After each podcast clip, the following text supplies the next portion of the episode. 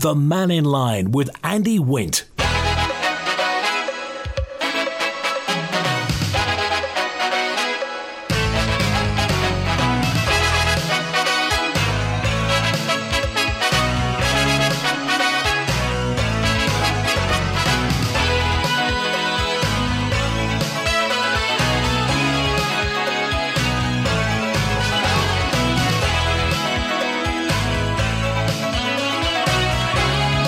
Fastyr mie, good afternoon. Welcome to Mannin Line on Manx Radio. Open line today through till 1, so lots to get your teeth into today. The bus fares have gone up for school children.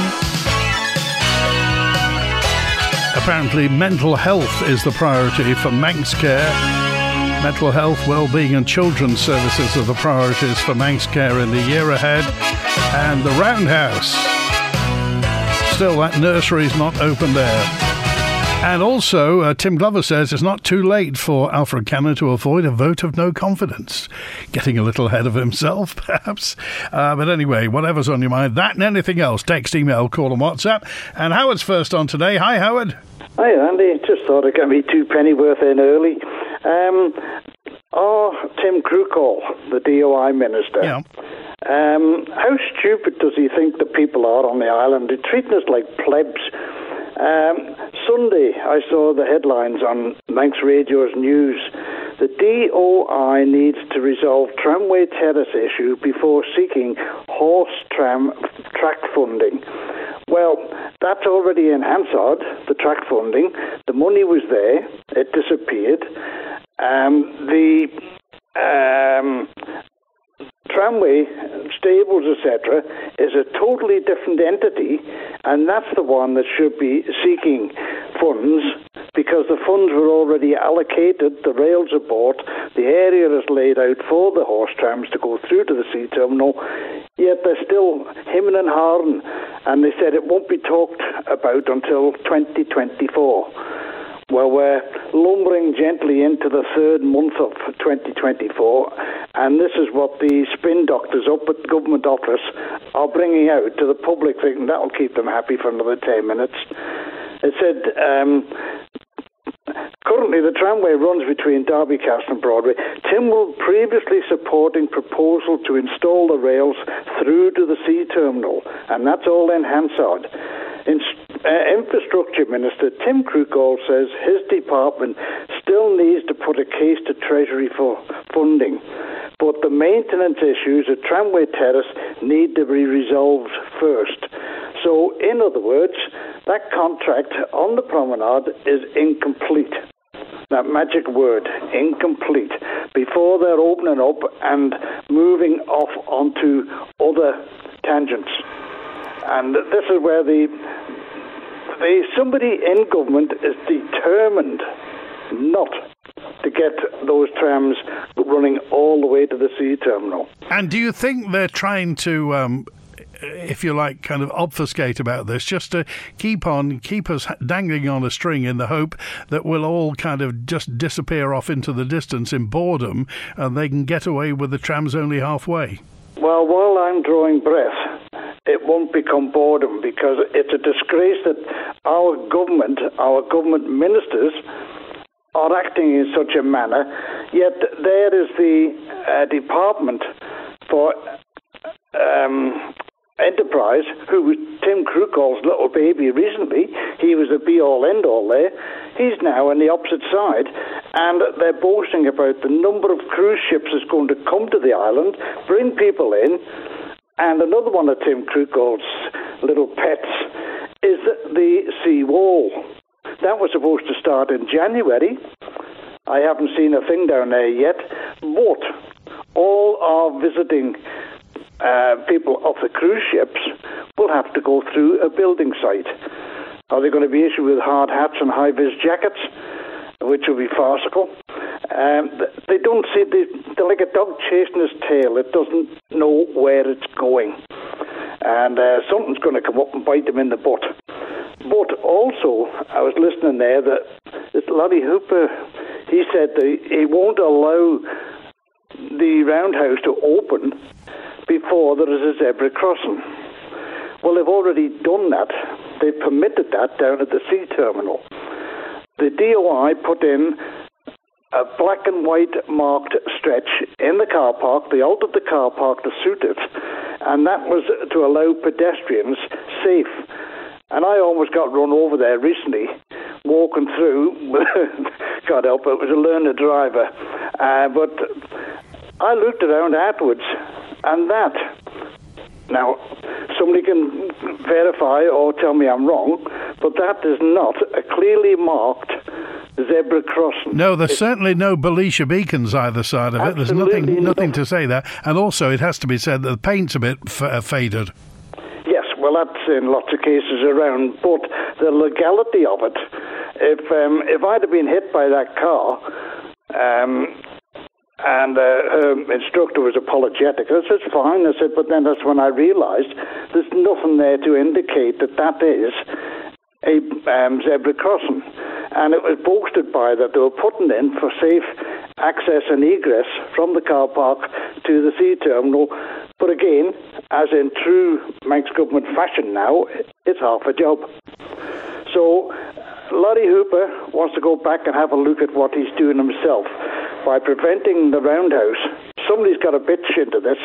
Uh, they're picking up little things that uh, trying to stop it uh, because Braddan have suddenly been successful, uh, whereas the, uh, the Manx government, well, they've got that many half jobs around the place that, you know, it's a, we used to call half baked. Uh, but this is a disgrace where the spin doctors within government now are feeding the public rubbish and say that'll do. They, will believe that. That'll keep them quiet for another couple of weeks. And that thing about the horse trams, they're two separate entities, and they should be treated as such. And the horse trams should um, go all the way to the sea terminal. So let's see if we get an answer from somebody within government or an answer from somebody in the public because the plebs can't speak.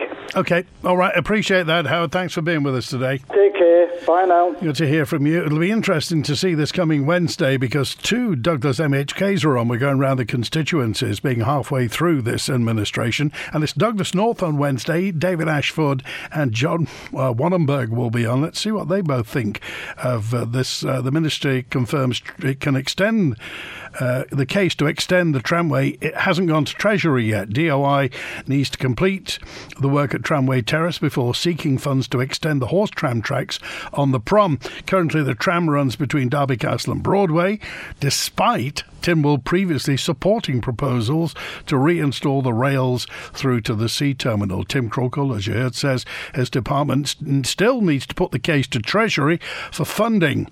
Uh, the maintenance issues at Tramway Terrace have to be done first. You got that? Tramway Terrace first, then go to Treasury with the begging bowl and say, can we put the horse trams through to the sea terminal, which you've previously approved? First and foremost, we need to get Tramway Terrace sorted first and make that safe so we can get in and out of the stables and get the horses in and out running on the uh, on the half circuit, if you like. And then we'll have to uh, look for the money and uh, put a case back to Tynwald and Treasury for finishing it. Tim Crookall, MHK, there he is, uh, DOI Minister. David's on now. Hi, David. Hi, Randy. Great to see you back, mate. Listen, I, the question I'm going to put out there now is Lawrie Hooper now a dictator and not a minister? I just wondered what Mr. Hooper's angle is regarding the roundhouse. He doesn't like it, whether Braddan's been successful or not. And here we go. This morning, he's not giving permission for the nursery to take place. And I wonder why we have politicians at um, one end of the scale, and then ministers, the council ministers, and then Tynwald itself, if they can't resolve issues. You know, it's a multi-million pound project. It's there. It went through planning, and here we have a minister dragging things backwards. He's actually ran the issue up to a cul-de-sac now, in my opinion, and he can't get out. I mean, Braddan commissioners wondered... say that, I mean, they've got a letter from, you know, the one time Health and yeah. Social Care Minister, Mr. Quayle, before he was Chief Minister, saying it's okay. And so now we're, we're surely somebody saw this was going to happen. Surely somebody flagged this up. Well, to, to give you the insight too, I was in Mr. Quayle's uh, when he was Minister for Health. I was in uh, social care, and I remember the issues, and I, I'm just so sorry I never kept things from years ago. You get loads and loads of stuff, but and it uh, piles. But I remember the issue coming up and uh, the roundhouse being. Uh, uh, done uh, or uh, a project that was coming forward. I remember the issue itself. I remember Mr. Quayle and other uh, politicians at the time talking about it. But here we are. It's been going now. I forget what the construction's been going now for say 18 months, say two years. Here we have a wonderful place if nobody's ever seen it. And here we have a minister who's playing hardball with the local authority instead of saying to the local authority, how can we help you resolve this particular issue when they've got no responsibility for the highway? It's almost it's as though it's almost as though uh, I mean surely I mean we've got I mean Braddan's a big uh, you know it's a big chunk of the Isle of Man and they're responsible yeah. commissioners you've then got a, a, a, minister who himself is a constituency MHK surely they know the public is going to look at this look sideways and narrow their eyes and say boys what's going on it is. And who's it affecting? It's not affecting the politicians, it's affecting the people who want to use the place, the businesses that want to be there, the the, nursery. I, I, listened to the, the, lady this morning about the nursery, uh, saying she doesn't know where to put her children. And the minister's statement says, "Oh, because it must be true because it's on Manx Radio." Is we're not here to support um, uh, welfare for the children. What is he there for? I wonder. And let's get some of these politicians, instead of in the last Tynwald, talking about a missing salt bin. Come on. Let's do something proper. All right. All right. Good to hear from See you. you Thanks for that. It's, uh, what are we now? 18 minutes past 12. Tony's on now. Hi, Tony. Hi, uh, good to hear you back, Andy. Thank I hope you. you're fully recovered. Yes, thank you. Well, I'm surprised because of that shock budget you got. Um, I want two things. One, the budget.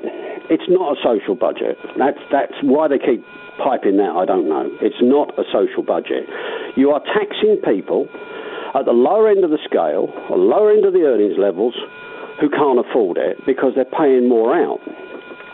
Why didn't the brain boxes who are in the uh, departments that suggest things to the idiot in charge why didn't they suggest that you go with a higher tax band, say over 45,000, which would include all of the MHKs, and charge them 40% of their amount over a certain amount, over 45, say, and also stop any contributions to pensions once you reach that 45,000 band. In other words, if you earn over 45,000, you don't need to have extra amount added to your pension pot above that level. That would have been two, had two effects. One, you would reduce your future pension exposure.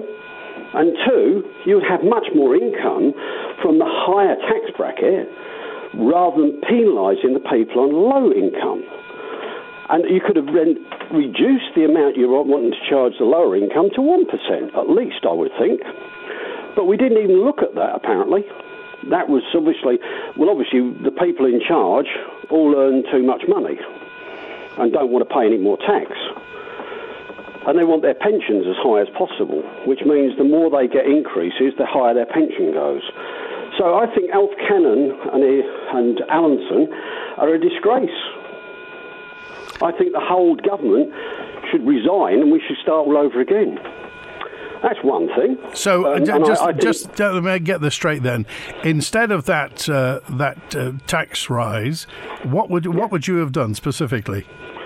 Well, the first thing I would have done is said, okay, over 45,000, which I think is a substantial amount of money, you pay your lower level tax up to 45, and over 45, everything over 45 is 40 or 50% tax. And they still, they still get net income out of it, but they're paying a lot more tax. And that means the higher paid people contribute more, which even Bonzo agrees with. You know, I, I don't disagree with a lot of stuff Bonzo says, or just how it's stated, but this is just asinine to say that this is a social budget. It's asinine. It's not a social budget. It's a budget that's going to squeeze the lower income, not the middle. It's the lower income. and it's a disgrace. Do you think they're in any way cautious then about offending high net worth individuals on the island? Net worth individuals only pay a capped amount of tax, so it wouldn't bother them. It's only the ones between 40,000 or 45,000, whatever you put the number at, and the higher tax bracket where it's capped. And the ones who are higher taxed and capped off, they don't care anyway. They're saving billions in tax. So I don't think that's an issue. I think it's the high net worth people is not the people we shouldn't be taxing. We should be taxing people who've got more money. And, uh, you know, it's not a case of I, I'm, a, I'm a socialist. I'm not. I believe in people earning more money. I believe in people getting paid a lot of money. But if you compared this to the UK, they'd be on 60% tax once they get over 35,000. Yeah, yeah. So, and we're not even anywhere near that. No, we'll leave them at 2% or 10%, 20%. It's wrong. It's just wrong in essence. You are punishing the people at the lower end and rewarding the people at the upper end. So how can you call it a socialist budget? It's not a social budget at all. It's a budget for rich people. So I, th- I think they should uh, basically stop piping that message because it's not true. And I think they should all have a good look at themselves in the mirror because I think they're a disgrace. And what else was on your mind? Right, the other thing was there's been a lot of arguments going back and forwards about drilling rigs and drilling geothermal wells. Now, the well that was proposed, I think, the hot rock well, is not really geothermal. It doesn't produce steam, it produces hot water. Okay? That's the idea, all right? But the costs that keep coming in that get thrown around are rubbish. Shell, BP, those two companies, among others, do not own drilling rigs. So they get a drilling contractor to come in and do that drilling work for them. They are responsible for the license, the design, and also the cost. But they get pay pay somebody to do it, just like you come pay somebody to come and dig a hole in the garden. Same issue. So the drilling rig, if you've got an onshore drilling rig, not an offshore one, but an onshore drilling rig, cost is around about allow for the DOI special, uh, thirty thousand pound a day. Now that includes diesel generators. You do not plug any rig into the mains electric. So I don't know where that came, that comment came from. That you wouldn't suit the electricity supply. It's, it's that's absolute nuts. They had their own generators. They're diesel electric generators typically, and those diesel electrics power the rig entirely, everything. The mud pumps, the drilling rig, the rotation, the pulling in and out, the draw works, the lot. All that's powered from their own supply. So once that rig's in place, you then pay X man, and you'll have to pay a mode charge. You pay so much a day, and the rig will do what you tell it to do. If you say, right, keep drilling straight, it'll drill straight. If you say, I want it deviated, they'll try and drill deviated. And the idea that the ground all of a sudden loses all its heat is rubbish because if you think about it, when you produce oil, it still produces oil or gas at the same temperature as the reservoir. So why would it lose all its temperature? It won't. So the, the idea that you drill a well and oh, it's no good after 10, 10 weeks, it's lost all its heat, is, is nuts. So I don't know where these, all these people are coming from with these ideas, but the way to find out the truth is for somebody in the government to phone up a drilling contractor, ask them how much it costs to mobilise a rig to here, 2,000 horsepower or above it would have to be, I think, and you need to then ask the geophysicist what depth do we need to go to, and those two answers will give you what size rig you want. Okay, and you, we'd have to know, wouldn't we, how much the rig could do per day and how far we need to go down? Correct. How far you need to go down is driven by what a geoscientist would say about Earth temperature, and Earth temperature is standard across the world. There are hot spots, but basically it's one and a half degrees F per 100 feet, I think, or I think it's 30 degrees per thousand metres or something like that. But you can drill a well to three, four, five thousand metres and you can get quite hot. All oil and gas, that all comes uh, out the reservoir very hot. It's not cold. And it turns up at surface hot. I mean, there's wellheads in the world. You go over there, you can fry eggs on them. They're that hot. So the idea that you don't get anything hot out of the ground is, is rubbish. So I don't, I don't know. I don't know where a lot of the information is coming from, but it's hearsay. A lot of it. Well, so, I, I think what you say it will be it will be lovely for somebody to get some actual figures from, as you say, from a drilling contractor, just to say what it, if you're saying thirty thousand pounds a day, uh, yeah. crikey, how much is that a month? A million a month, say. A million pounds a month to to drill right, a, so, a hole. Yeah, so you you could reckon six million quid. That will give you six months drilling and then you'd put on top of that, you'd have to buy some steel pipe to put in the ground, cement, and a few other things that go with it to get your well to the depth you want it at. And the casings, the pieces of steel you put in the ground, are like a telescope. In other words, they're concentric and they get smaller and smaller as you get deeper. So one slides inside the other. You start off with a big pipe, then you go down one and down one and down one, and there's standard sizes for that. So it's not it's not rocket science, and they do drill onshore wells in the UK. So it's not something that's oh we've never done that before. Okay, they're drilling them for shale gas, so there's plenty of experience. Geothermal wells slightly different, where you're drilling into very hot steam or rock that is going to give you steam at surface, or very, very hot water at surface, which will then turn to steam. Okay, well, They're you slightly different. You've been in. You were in petrochemicals. How long, Tony? Oh, 35 years, too long. so, so, I mean, how old is that figure of thirty thousand pound a day for a drilling oh, that's today's figure. That's today's figure. So I, I, I, looked, I couldn't believe what I was hearing that it was millions of pounds a day. So I, I just went on and had a look. There's a go on the you can go on the web and just type in day rig rates. Um, how much does it cost for a drilling rig onshore UK, and just say onshore UK drilling rig rates, and it will come up with its X amount roughly. Okay, all right. Appreciate that, there's Tony. Plenty, there's plenty of drilling companies out there. There's more than one in the UK. All right. Thanks for calling. Hey, you take care. Good to Make hear sure from you. Get, you get, give that cough to somebody else. All right. Thanks for calling today. Um, thanks also to uh, Kay, who just said, uh, My concerns are why we're paying more for a dilapidated Isle of Man and poor service. Also, I think uh, we've had second rate hospital care since Manx Care uh, took over. Well, they were instructed to take over, weren't they? I mean, Manx Care was created because of the Michaels report. Kay says we've got no new dentists, we've got dilapidated buildings, and um, uh, we're uh, we're uh, where for children to go, uh, nowhere for children to go during the summer holidays. Kay says Mr. Cannon says he has a vision, but is he looking through rose coloured glasses? Well, I'm sure Mr. Cannon would say he's not, but um, uh, there we are.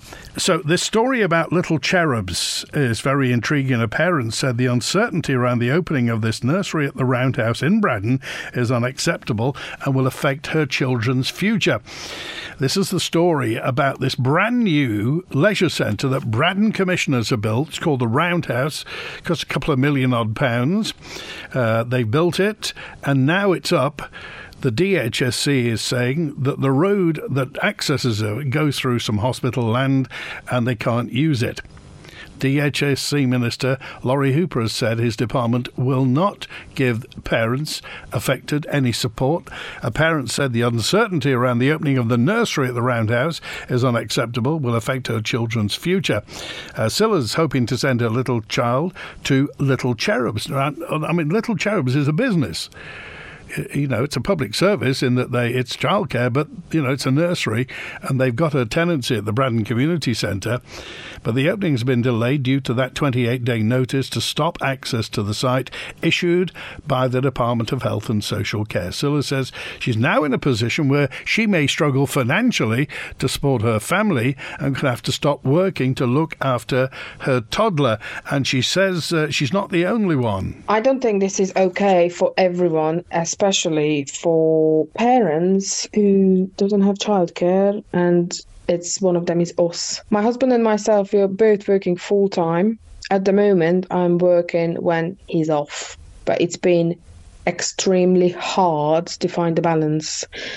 And when we received this email, we both were really, really worried and decided not to leave this slip and speak up about it because the issue needs to be fixed. Honestly, I am not the only one. What I don't understand that an access was proposed and granted back in 2016, such a late stage. Why everything started just now when it is so late to do everything doesn't make any sense what they're doing. I understand where Mr. Lawrie Hooper is coming from, but it's such a late state. It, it will honestly impact. Well, there's Scylla talking about uh, what's going to happen now at the Roundhouse. Well, let's hear from the boss of Little Cherubs, director Theresa Barton. They've been contacting government ministers and MHKs to get answers about the situation, but they've only really had generic replies. Theresa says it's been difficult for the company and becoming increasingly more so. So, at company, she's hopeful about the situation and she reckons a resolution about access can be found. Well, people in business are generally optimistic. Uh, Alicia Barton says parents are anxious and worried about what's going to happen happen next to their children? So, the decisions that we're having to make is with not being able to move to the new nursery, our children have to stay where they are. So, any parents who had signed up to us to start, and also children who have started, we're having to make decisions of who actually we can give childcare to. This week, we had the difficult decision to tell some parents that we had to reduce their days because we couldn't accommodate everyone, but we're trying to accommodate as many as we as we possibly can. And it is really difficult because because parents now are really upset, they're very anxious, they're panicking, they need to go to work, they need childcare. As much as you want to rely on relatives, family members, it's not always possible. So the most consistency that you have is childcare, and that is not happening at the moment really, at this point, it doesn't matter who's to blame. What matters is a solution. Braddan commissioners have done their best to put in place lots of safety mitigations that the DHSC have asked of them. However, it still isn't enough. For some reason, they still want more. There is no reason why they shouldn't come to a solution. Really, if there is no solution or compromise, we need answers as to why. There is no reason why we should have to go to court. There is no reason why we should be delayed for another year. It's uh, from Little Cherubs uh, director Teresa Barton and nursery manager Alicia Barton talking about what can you imagine this? Everybody's backed into a corner because of this. You got Braddan commissioners, you got the DHSC, and of course Manx Care operating the hospital. There's the business, Little Cherubs, and the children. It's the children. We're talking about childcare and they're waiting at the back of it, just looking hopefully at little cherubs are wanting to go to spend the day with their pals. You wonder what's going to happen, don't you? Manx Radio is 60 years old this year. Did you know that? We are. Started in 1964. And every Monday on Mannin Line, just after Mannin Line, we look back over the years. And today, after Mannin Line, we'll be back in 1979, our millennium year. Remember that? That was fun. We're looking back at the Odin's Raven voyage from Norway to the Isle of Man in 1979. Bigger jackpots, more prizes, more chances to win. There's never been a better time to play the Hospice Lottery. Now with 42 guaranteed prizes every month and double the monthly rollover prize, a massive £1,000. Building our £10,000 rollover jackpots quicker than ever. Tickets just £5, so don't miss out and help a great local cause too. Visit hospice.org.im slash lottery. Players must be over 16. Terms and conditions apply.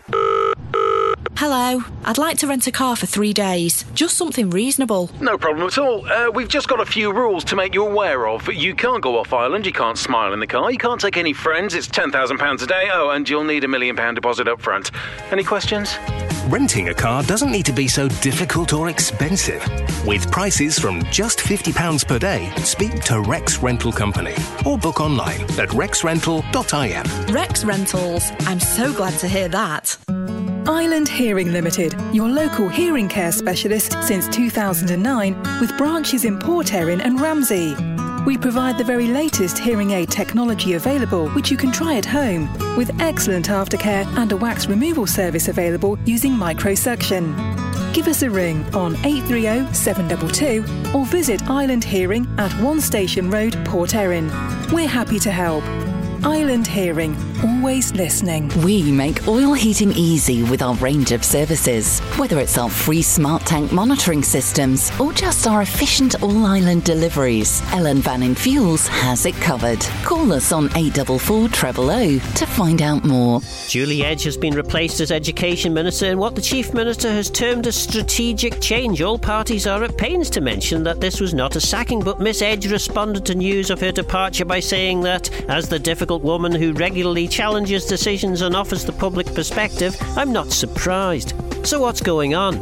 We hear the departing minister's view on agenda this evening at 6pm on Manx Radio with me, Phil Gorn. Is this the start of a much needed reshuffle of the Council of Ministers? Will more ministerial heads roll, or is this just a convenient way to get an unpopular budget off the headlines? The Mannin Line with Andy Wint. Eric's on now. Hi, Eric. Hi, Andy. Uh, just wanted to tell you something that happened at the weekend on Saturday. Uh, as you know, I'm disabled, and uh, we're on the flight from the Isle of Man to Liverpool. And when we got to Liverpool, they allowed all the other passengers off, and then we would come off afterwards. We had to sit and wait. It was 10 minutes to get the first lot off, and we had to sit there and wait for 45 minutes on that plane, myself and three other disabled people, to get off the plane because he didn't have the lift to get us off. That's the uh, the ambulift, isn't it? That comes up and yeah. opens and takes you into the little kind of caravan thing that goes down. Why was that? Have they only got one? Well, they said there should be two, but there was only one working. Now the fellow from EasyJet said it's not it's not them. It's actually Liverpool Airport that uh, run that ambulift, and the fellow told me that it's going to get worse because they've got a new carrier coming in in the summer, and that lift, that lift will have to be shared between all the others.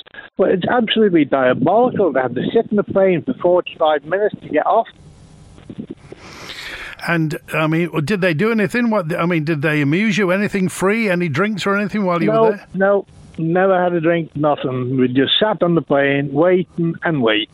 And like you say, 45 minutes. So it was an hour before we were out of that airport.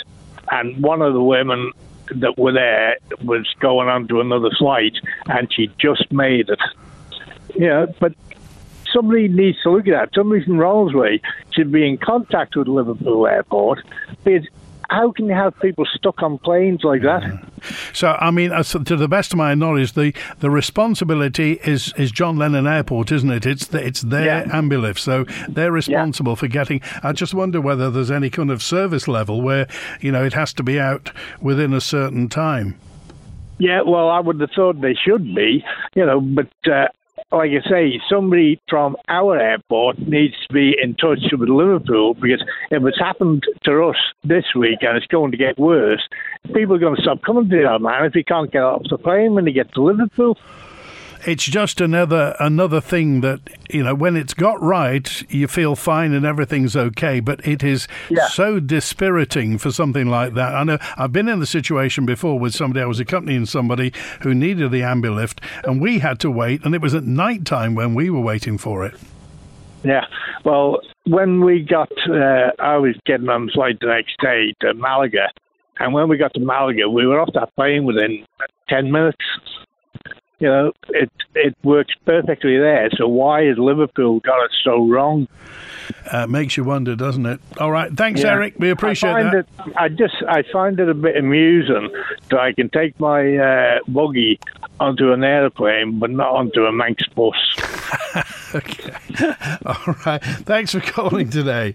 okay. Thank you. Appreciate that. Look at that time. It's 20 to 1 on Manx Radio. Yeah, uh, it is. If you're not familiar with the story of Odin's Raven, by the way, uh, tune in after we finish today. How do you feel about that? have you ever used that ambulift or had uh, cause to use or accompany somebody on the ambulift at John Lennon Airport? It's, uh, uh, well, the one and only time that I've, have used it, it, it wasn't what you call swift, the way we were using it. Uh, thank you, Phil Edge, who reminds me that uh, we should tip our hat because it is four years today since we lost. Uh, the doyen of the Mannin Line set, host of Mannin Line throughout the 1990s, uh, David Callister, uh, passed away. Is it really four years? Wow, time flies, doesn't it? Thanks, also. No tax cap change uh, for the super rich. More than likely, the rise is being ring fenced for the ever decreasing pension fund, not the NHS. It will be interesting to see how that whole thing is monitored, whether the how you ring fence the money. I mean, who's going to declare it? Is there going to be a monthly total of how much has been raised and then it's just channeled off to another account. Uh, Jane says, uh, I think Lawrie Hooper is laughing at the situation instead of trying to solve a problem. It didn't need to go this far. Uh, Alf needs to sack him for his behaviour. Well, again, we're going a little far. Um, so we'll see. Uh, I mean, all I will point, point out to you, Jane, is Lawrie Hooper topped the poll in Ramsey. He was uh, far and away top of the poll in Ramsey. So, um, but anyway, that doesn't get anybody in, in uh, terms of little cherubs anywhere, nor also the the uh, commissioners. In we'll hear from what the commissioners think about it. Uh, Ian said this debacle regarding the access road to the Roundhouse typifies the current state of the Isle of Man. How has this situation arisen? Braddan commissioners clearly felt they had access, so why at the last minute does it appear that they haven't? Well, they had the letter from Howard Quayle, the then Health and Social Care Minister. Government clearly isn't working. It's the public which pays the price. Time has come for a radical change in which we're the way we're governed. Public don't have any confidence in the government. Well, Ian doesn't, obviously.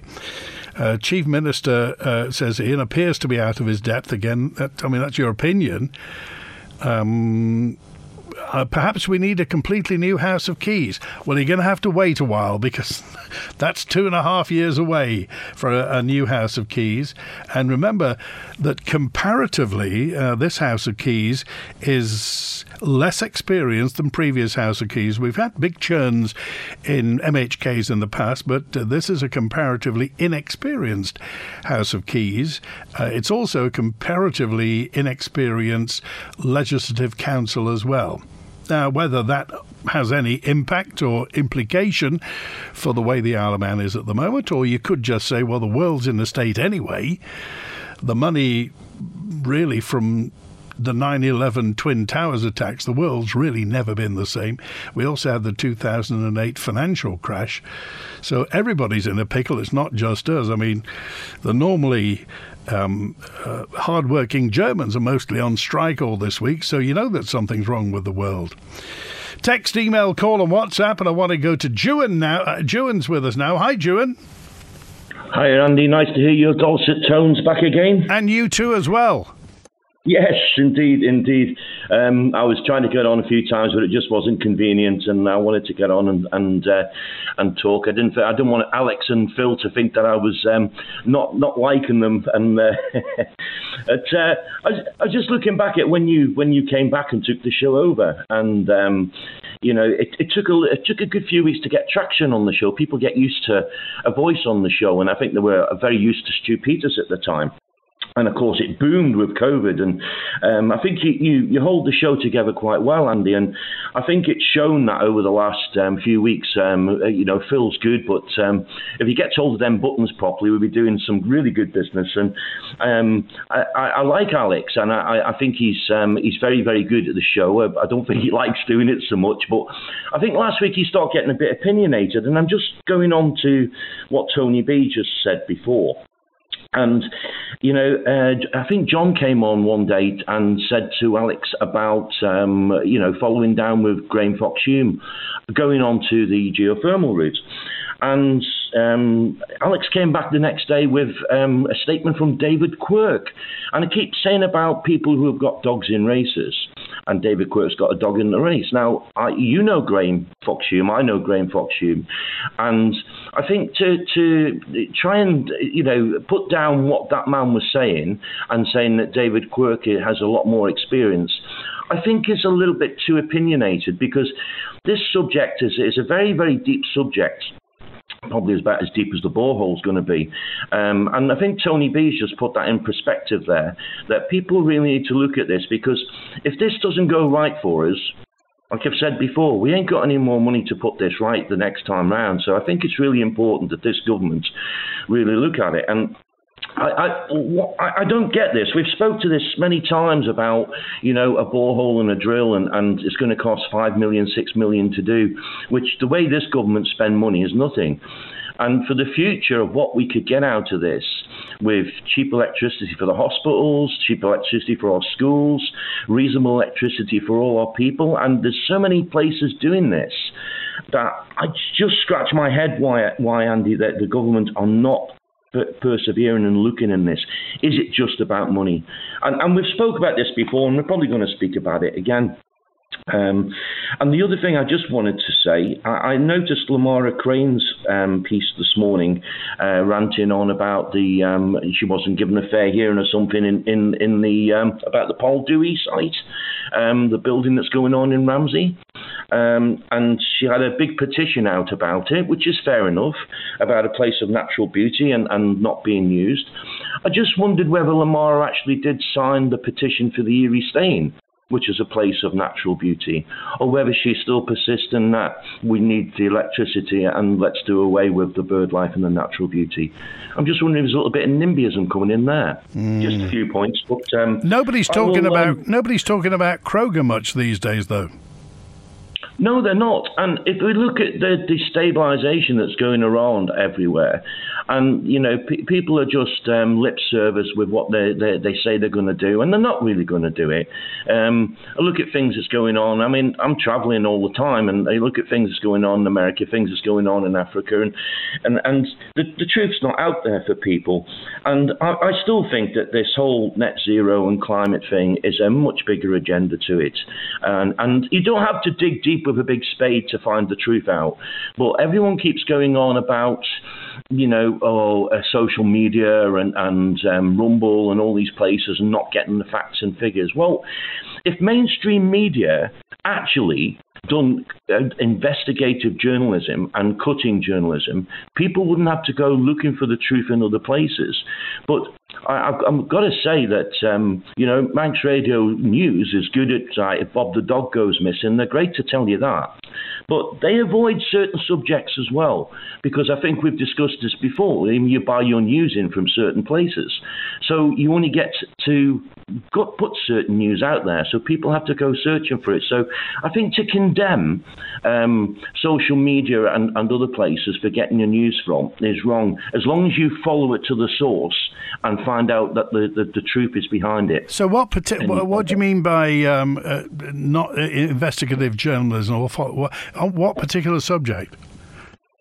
I mean, there's lots of subjects, Andy, isn't there? I mean, the, the, the, the, the climate change, for one, the geothermal, climate change, the oil, the petro, petrochemical business, COVID. Let's not get started on that one, and, and, and COVID vaccinations. Um, there's a lot of stuff that's happened in the very, very short future, that, that um, the very short um, past that we've had, without going any deeper, mm. that really needs investigation, and people are shying away from it. When you look at the people like Andrew Bridgen who are standing up in, in government in England and asking for answers, and ministers and, and um, politicians are walking out and won't listen to him. Yeah. There's something wrong somewhere. I could really. I could really depress you uh, at this point, June, and tell you, you know, we can do uh, a lot of investigation into certain things, and the moment you put Bob the dog as a, a subject on, on, on, it goes absolutely wild. It's bizarre. Yes, so, it so yes, I mean, and I was always told the public is never wrong. So where do we stand? Well, we're in testing times. Mm. I think anyone who's going around thinking that there's something funky not going on is, is living in, in cloud cuckoo land. There is definitely a change going on within the world, um, and they, they're, they're trying to do some kind of reset. Okay. And I think my, my thing was always about the Isle of Man, taking it back to local. Let's look after ourselves. Let's make sure we've got bread on the table, food on the table, water and energy. Oh, well, all I, all I will tell you, Juan, is that in terms of news for the Isle of Man, we don't buy our news in from anywhere. Everything that you hear on Manx Radio is gen- about the Isle of Man is generated by uh, by Manx Radio. In fact, lots of people nick our news and pass it off as their own, but everything that we do about the Isle of Man, we've generated ourselves.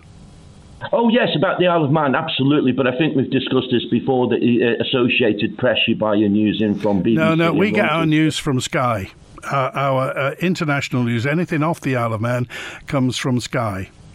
Yeah, yeah, and, and, and, and you can group that in with the, with the same mainstream media type of thing there. But I, I agree. Yes, uh, if, if Bob the dog goes missing, you guys are straight on it. All. Absolutely, one hundred percent. I think I've just seen I've just seen Bob the dog on uh, Douglas Head. I'm going to go and get him.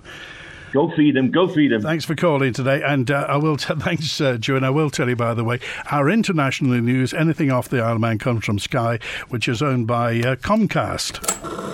Everyone's more conscious of energy usage nowadays, so Manx Utilities has begun installing smart meters for standard domestic customers island wide. With our Smart Living app available too, you'll be in control of tracking and managing your energy. No need to contact us. We'll be in touch when we're ready to fit your smart meter. Visit the Smarter Living page at manxutilities.im. Manx Utilities, delivering a smarter future. Following a cardiac arrest, for every minute that passes without action, the chance of survival falls by 10%. However, act within three minutes using CPR and defibrillator, and the chance of survival can be as high as 70%. A St. John Ambulance CPR and defibrillator course teaches the essential skills required and gives students the confidence to know what to do in this kind of emergency. Find out more. Call St. John Ambulance today on 674 387. See what's in store now at Ramsey Garden Centre. We've spring and summer bulbs and seeds and plants for tubs and borders, plus onion and garlic sets, seed potatoes, spring planters and more, including azaleas, rhododendrons and roses, fruit trees, primroses and violas. There's something for gardeners young and old at Ramsey Garden Centre. And for exclusive offers, pick up a reward card today. Check on Facebook or call into Ramsey Garden Centre. Open seven days a week on Albert Road. Drive smarter. Drive more reliable. Drive a great deal at Manning Motors. With a superb range of cars for every budget, always available. And if we don't have it, we'll source it. Plus, servicing, valeting, and prestige detailing too. Manning Motors, Richmond Hill, Douglas. Find us on Facebook or call 420 420. That's 420 420. Drive a better bargain at Manning Motors. The Mannin Line with Andy Wint. Ali's on as well. Ali, what about the access road? Right. Okay. Um, Lawrie Hooper needs to get off his little pedestal and start thinking about these businesses and people. His opinion is not the only one that matters. So, what I was going to suggest is that they get together and they actually um, give it six months. Now, let the businesses that, that need to get established and see if it has any effect on the ambulances. Why don't they just try it? Why is he allowed to dismiss it completely out of hand like this? Something so important. And I suggest they get together and give it a go. And if, right. it, if it is affecting it, then the commissioners will, uh, you know, find another route. Okay, thanks, Ali. Good to hear from you.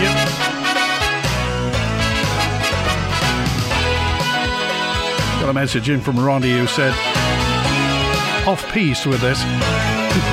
is the restaurant still open at the university, at the college? Yes, it is.